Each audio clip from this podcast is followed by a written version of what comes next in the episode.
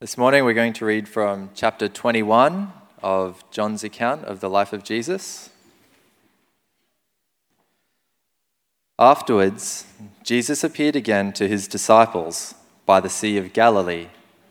It happened this way Simon Peter, Thomas, also known as Didymus, Nathanael from Cana in Galilee, the sons of Zebedee, two other disciples, and two other disciples were going together.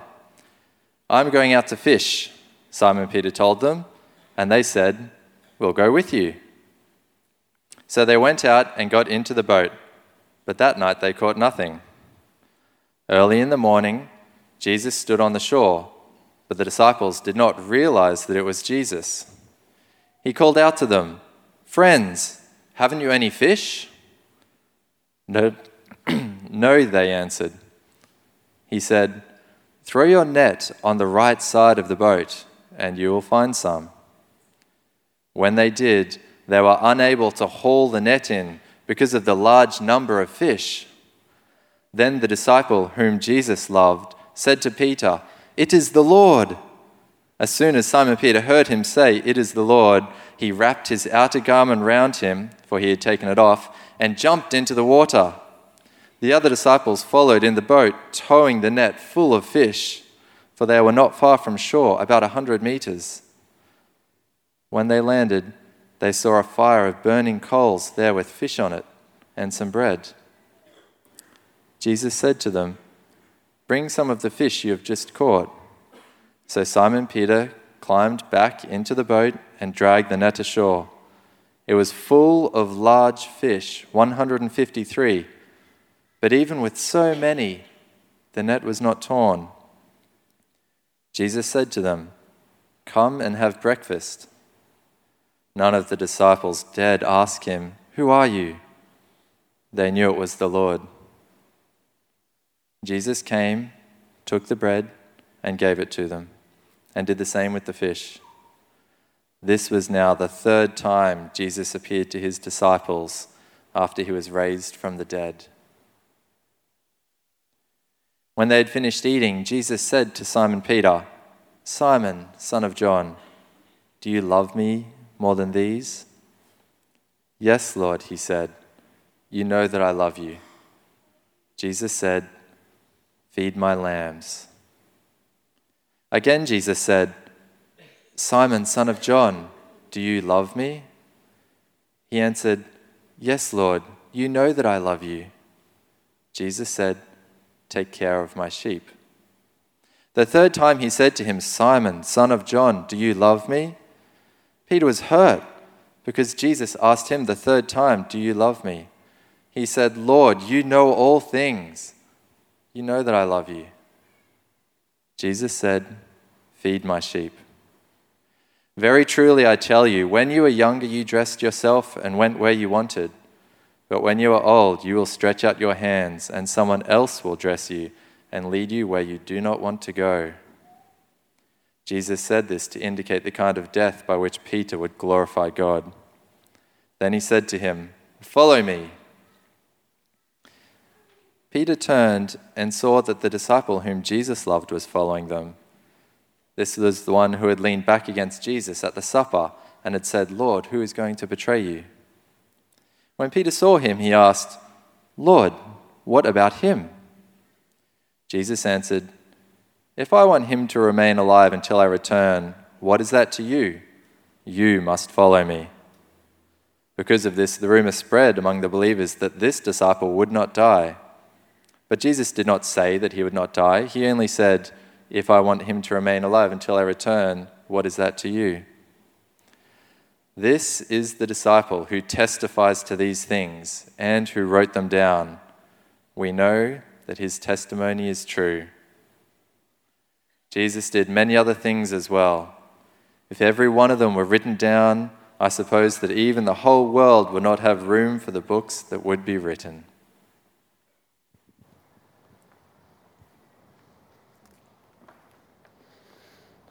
Well, good morning. My name is Adam, if I haven't met you, and it's uh, great to be together and to open up the Bible today and this wonderful little story. Now, I want to begin by asking you a question that I, I think I already know the answer to. Have you ever let someone down? Have you ever failed someone? Maybe it was a spouse or a friend. Maybe it was a boss or a teammate. I know that I have. I know that I've disappointed people close to me. I know that I've let down those that I love. And it's happened probably more often than I'd like to admit. And it's not a nice feeling, especially when you've made promises and commitments. Especially when you've told this person that you can be trusted, that you wouldn't let them down, and then you did. What about in your relationship with God?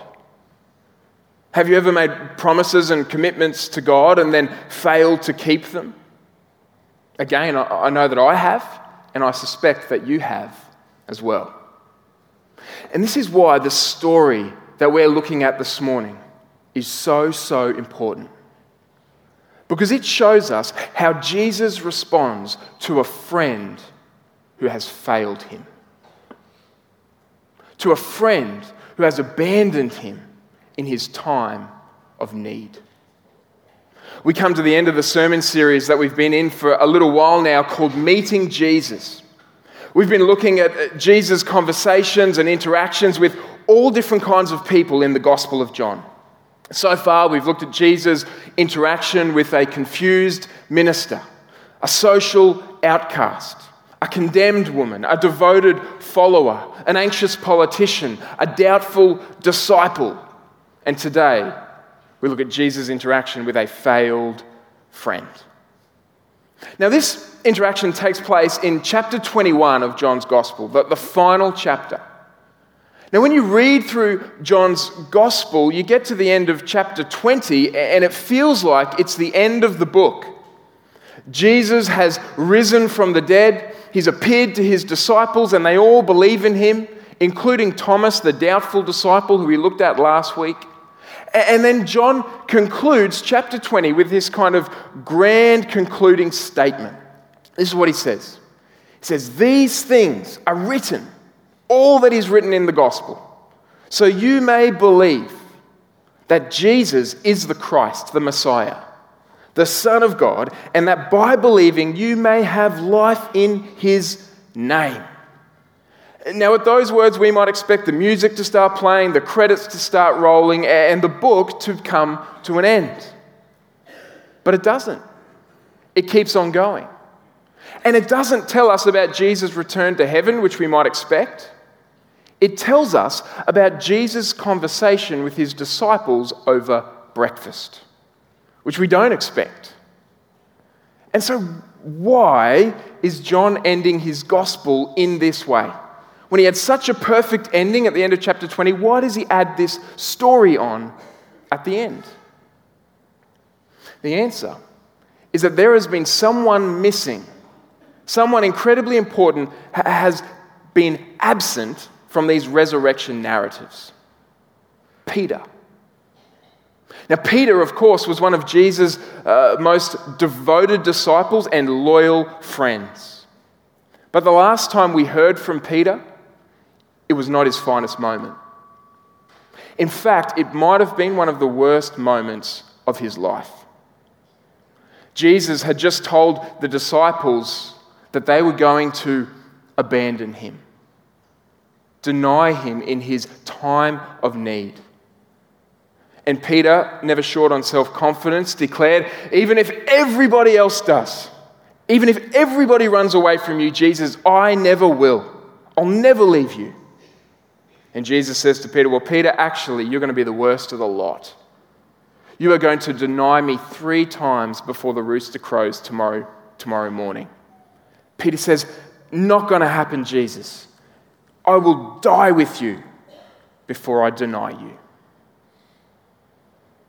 But then the next morning, after Jesus has been arrested and dragged before the authorities, Peter is standing around a fire, and a teenage girl a servant girl, asks him, Hey, weren't you one of Jesus' disciples?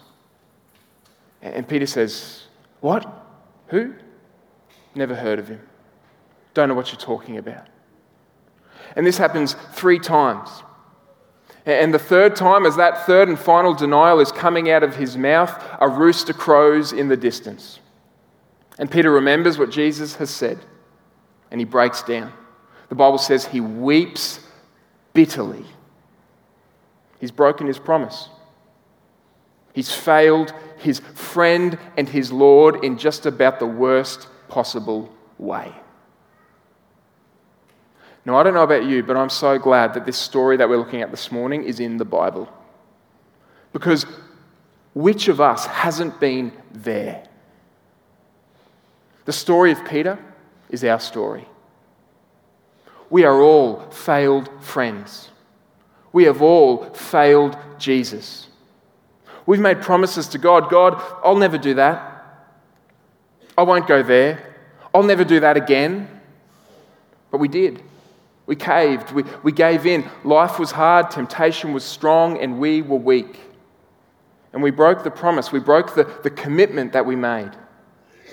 And we thought to ourselves, I've gone too far this time. I've done this once too many times. God surely wants nothing more to do with me. If you've ever felt that way, if you're feeling that way today, then the story of Peter is for you. And it's definitely for me. Or maybe you're not a Christian and you think that God responds harshly to failure. That He's just waiting for you to slip up so He can jump on you and reject you. And the story of Peter is for you as well. In fact, listen to what one pastor writes about this story. I just love this. He says, This passage is perfect for all of us who are shocked at the betrayals we are capable of. All of us who aren't so sure anymore of what our faith is really worth. All of us who wonder, do I even mean this? And the message here is wonderful. Jesus knows. He knows how unsteady we can be. Yes, your love for him is weak, so is mine. But weak love is still love, and Jesus can do a lot with a little. This is the gift he wants to give you today. Listen to this that you would stop fearing he expects you to be super Christian. That you would quit feeling sorry for yourself and quit obsessing about yourself and just believe that he forgives you and cherishes you because he does. Then you can get up and go care for others in their weakness and their need. Are you weak? Of course you are. So am I. And in this passage, Jesus is taking away from you every reason why you should keep on wallowing in yourself. He is taking away from you your final and best excuse for putting him off the fact that you have betrayed him and you will betray him. He is calling you today to stop that foolishness and look to him who knows everything about you and get up and start worrying about others for a change and go give yourself away to them for his sake. Well, all right then.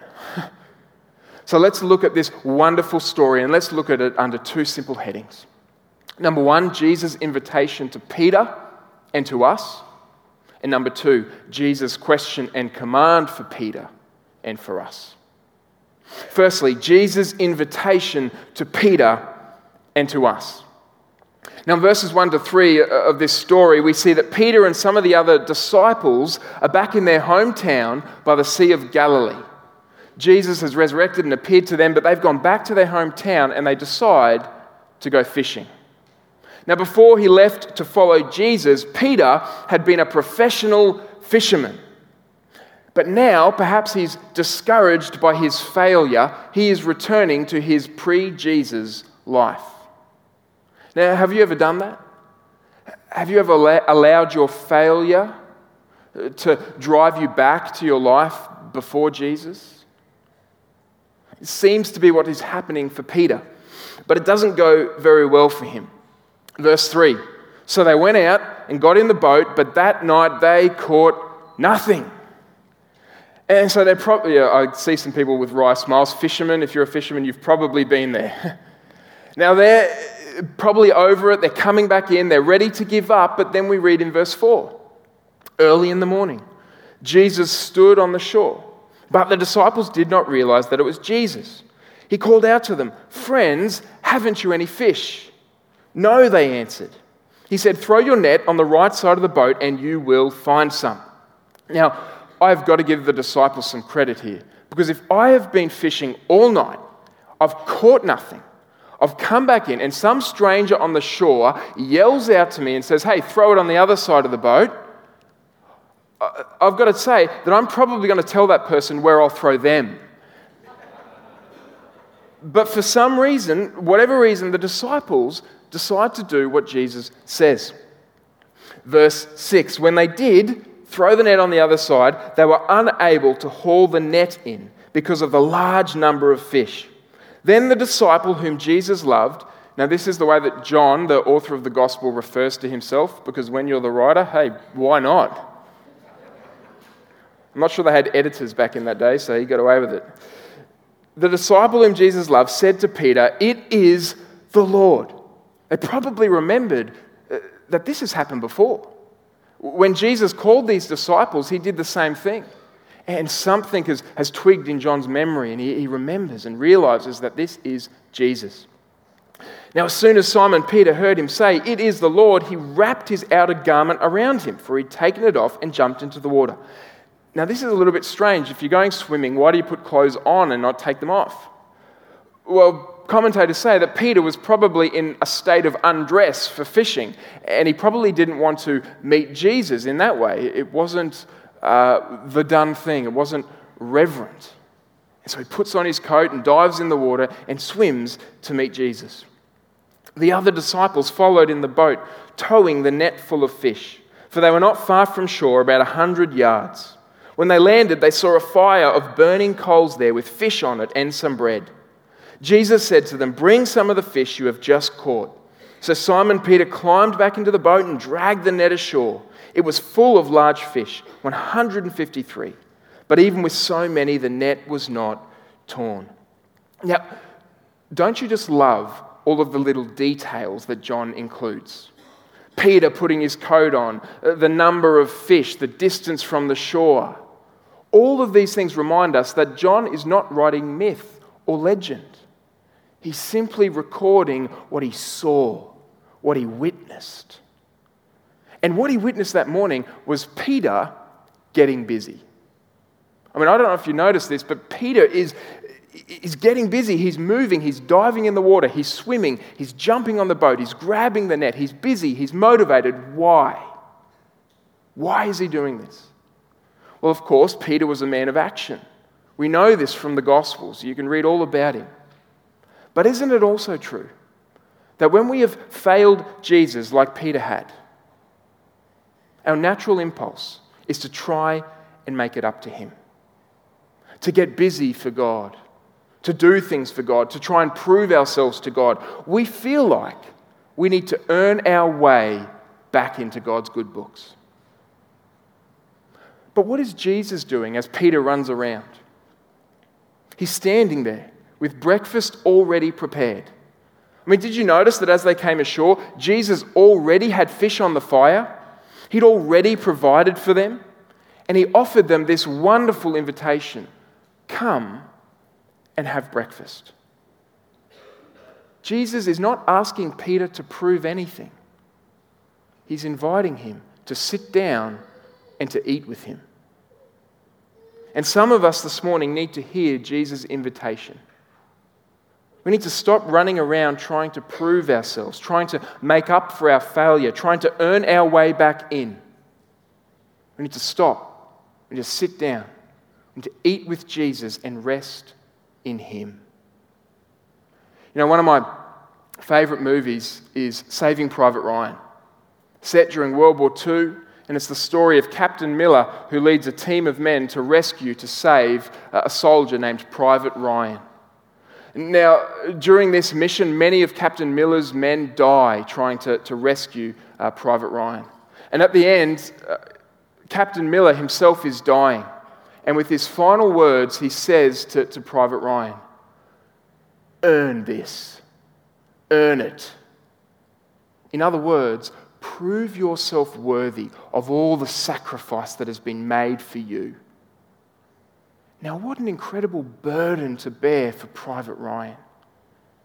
In fact, at the end of the movie, the final scene, he's an old man and he's standing in the cemetery at Normandy, in front of Captain Miller's grave, actually. And he turns to his wife with tears in his eyes and he says, Tell me I've lived a good life. Tell me I'm a good man.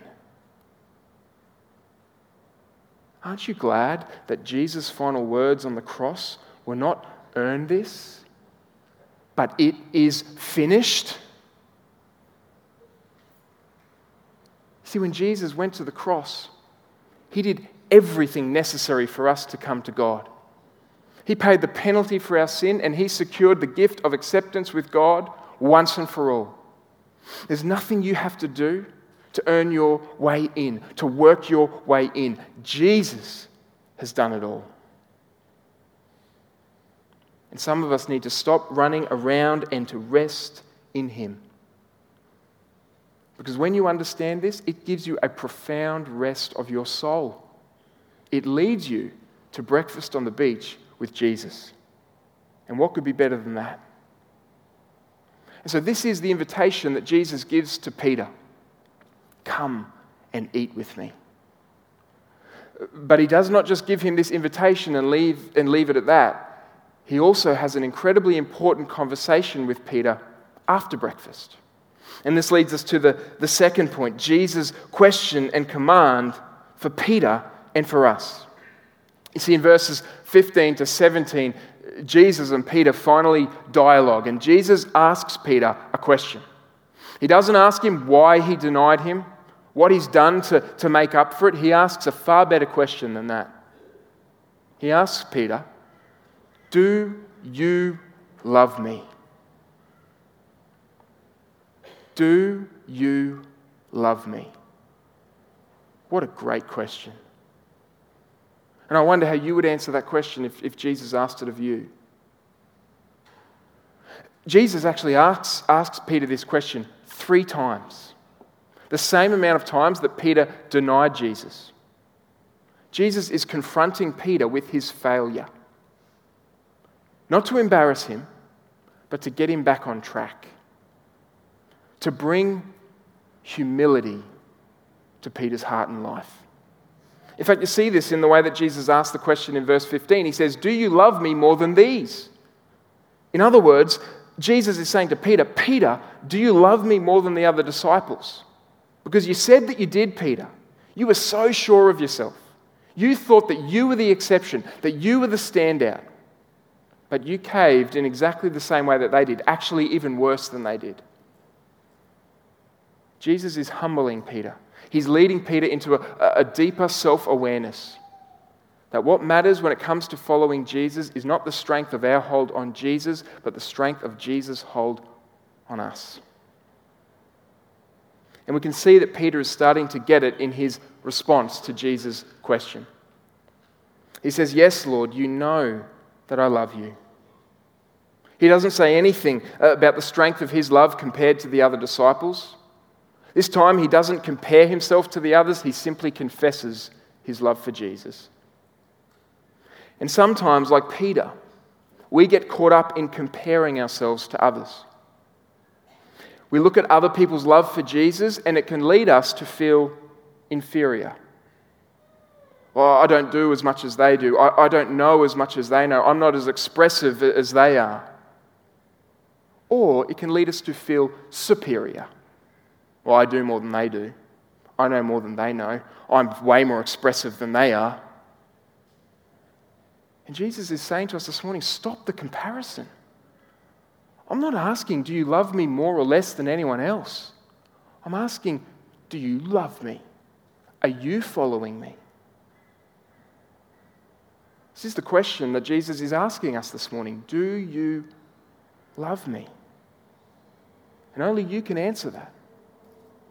But Jesus doesn't just leave it at this question, he also gives Peter a command. Three times he says to him, Feed my sheep. In other words, this is how you know if your love for Jesus is genuine by the way that you love and serve others. In fact, look closely at what Jesus says here because each word is important. Feed my sheep. Firstly, Jesus says, feed. In other words, the Christian life is not mainly about being fed, but about feeding. And you are fed as you feed others. So let me ask you how do you walk into church? Is it to come to, to get what, what you can get out of it? Is it mainly about what you like or don't like? Or is it to feed others? Do you come to worship God and to serve His people? To encourage others, to, to be a blessing. Feed my sheep. Secondly, Jesus says, Feed my sheep. Now, he doesn't say, not the people that you choose. This is not the people you're comfortable with, not even the people who are like you. These are the people that Jesus sends to you, that he puts in your path. These are the people sitting around you, our beautiful, diverse church family my sheep, people that Jesus loves and that we are to love for his sake. Thirdly, he says, Feed my sheep. He doesn't say, Feed my lions or, feed my dogs. Sheep. Now, I'm sure you know that sheep are weak and needy and messy and dumb. That's us. So, if you're going to serve Jesus by serving his people, expect it to get a bit messy, to get a bit painful. And don't walk out when it does, because Jesus is here. He's with us and he's calling us to love and to serve him by loving and serving one another. So let me just ask you this question Who is being fed for Jesus' sake through you? Who is being strengthened for Jesus' sake because of you. Now, don't let yourself off the hook by thinking, well, I'm not doing any harm. Jesus does not say, do not harm my sheep. He says, feed my sheep, take care of my sheep. He is calling us to do intentional, practical good for one another, to open up our homes, to visit the lonely, to reach out to the wandering, to teach children, to host a growth group, to share our possessions, to listen and to comfort and to pray and to encourage, to love Jesus by loving his sheep. And so Jesus asks Peter and he asks us a question Do you love me? And then he gives them, gives Peter and he gives us a command. Then feed my sheep. That's our mission, and that was Peter's mission as well. So, how did he do? How did it go for Peter? Well, Jesus actually tells Peter what is in store for him in the next couple of verses. Very truly, I tell you, Jesus says to Peter, when you were younger, you dressed yourself and went where you wanted, but when you were old, you will stretch out your hands, and someone else will dress you and lead you where you do not want to go. Jesus said this to indicate the kind of death by which Peter would glorify God. Then he said to him, Follow me.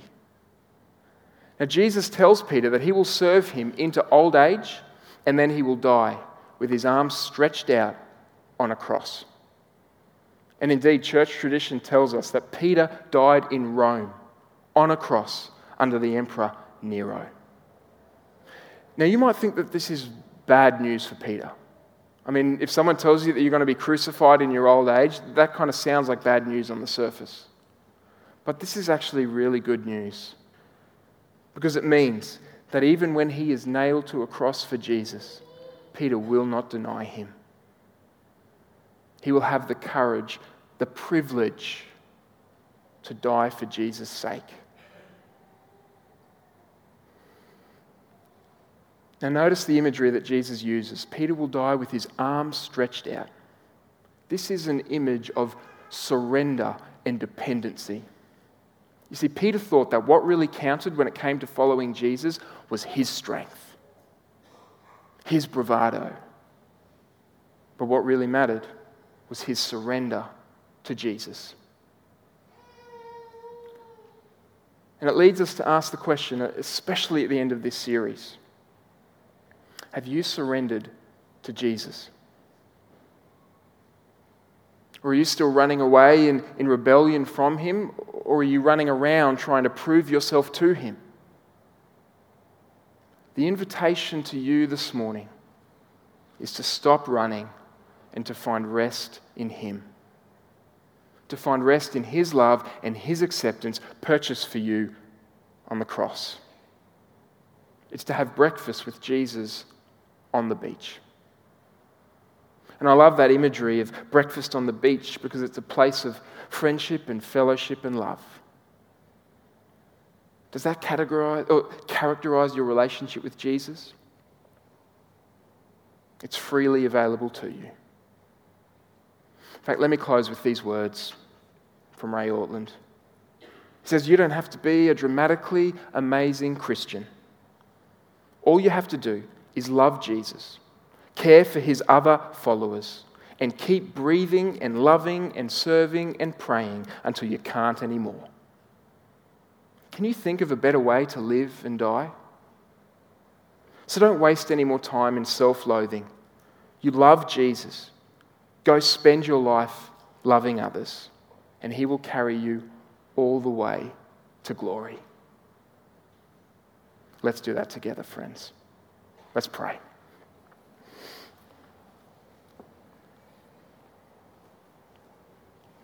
Heavenly Father, thank you that because of all that you've done for us in Jesus, we who are failed friends can be made sons and daughters. Lord, we want to turn from our running, whether we've been running away from you, whether we've been running around trying to prove ourselves to you. We want to stop. We want to sit down. We want to rest in Jesus. Thank you that Jesus' declaration from the cross was not earn this, but rather it is finished. And we pray this in His good name. Amen. We don't have the privilege to respond by coming to Lord's Supper. You know, just like he prepared breakfast for Peter and his disciples, Jesus has set the table for us today to sit and to eat with him. We read these words in 1 Corinthians 11, where Paul writes and says, For I received from the Lord what I also passed on to you. The Lord Jesus, on the night he was betrayed, took bread, and when he had given thanks, he broke it and said, This is my body, which is for you. Do this in remembrance of me. In the same way, after supper, he took the cup, saying, This cup is the new covenant in my blood. Do this whenever you drink it in remembrance of me. For whenever you eat this bread and drink this cup, you proclaim the Lord's death until he comes. This morning, this is an opportunity for us to come to Jesus. And maybe you've been running away from him and you know it. Today is the day to confess, to repent, and to return to Jesus. Maybe you've been running around trying to prove yourself. You've been living as if your acceptance with God is based upon you, your performance. Earn this. The finished words of Jesus on the cross, the final words of Jesus on the cross are It is finished. Maybe you've been tempted to believe that God is done with you because of your failures. Jesus' invitation to you today is not get away from me, it's come and eat with me. And the food he gives is not just breakfast, but it's his body, his blood poured out for you for the forgiveness of your sins. See, Lord's Supper is not for perfect people, it's for failed friends who have received the forgiveness of Jesus. And if that's you, then in a moment, you'll be invited to come forward and to take the elements. Let me invite those who will be serving us to come and to get into position. There'll be ushers from the, the front, from the back to the front, and they will invite you to come. And you take those elements in your hand the elements, the bread, which represents the broken body of Jesus, the cup, which represents his spilled blood, these elements, which represent what it cost him so that we can stand free, forgiven, and accepted before God. Then you go back to your seat, and then we'll eat and drink together as the loved and redeemed people of God. Come, church. Jesus has prepared the table for us this morning. Come and eat.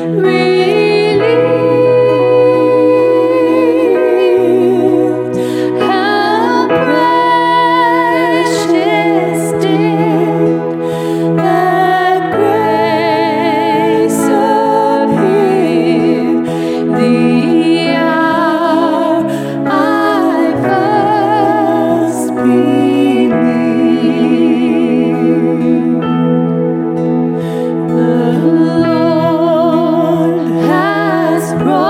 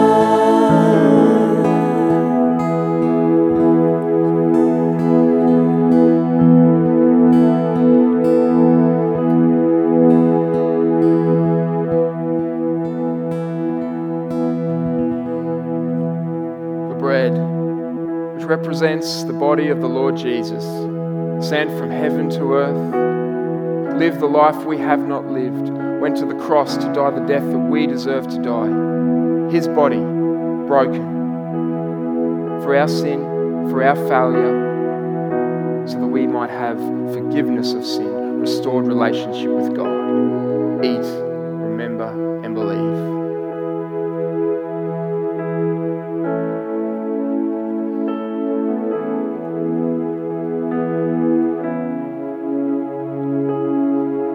cup, which represents his blood poured out so that we might be washed clean, accepted before God. Drink, remember, and believe.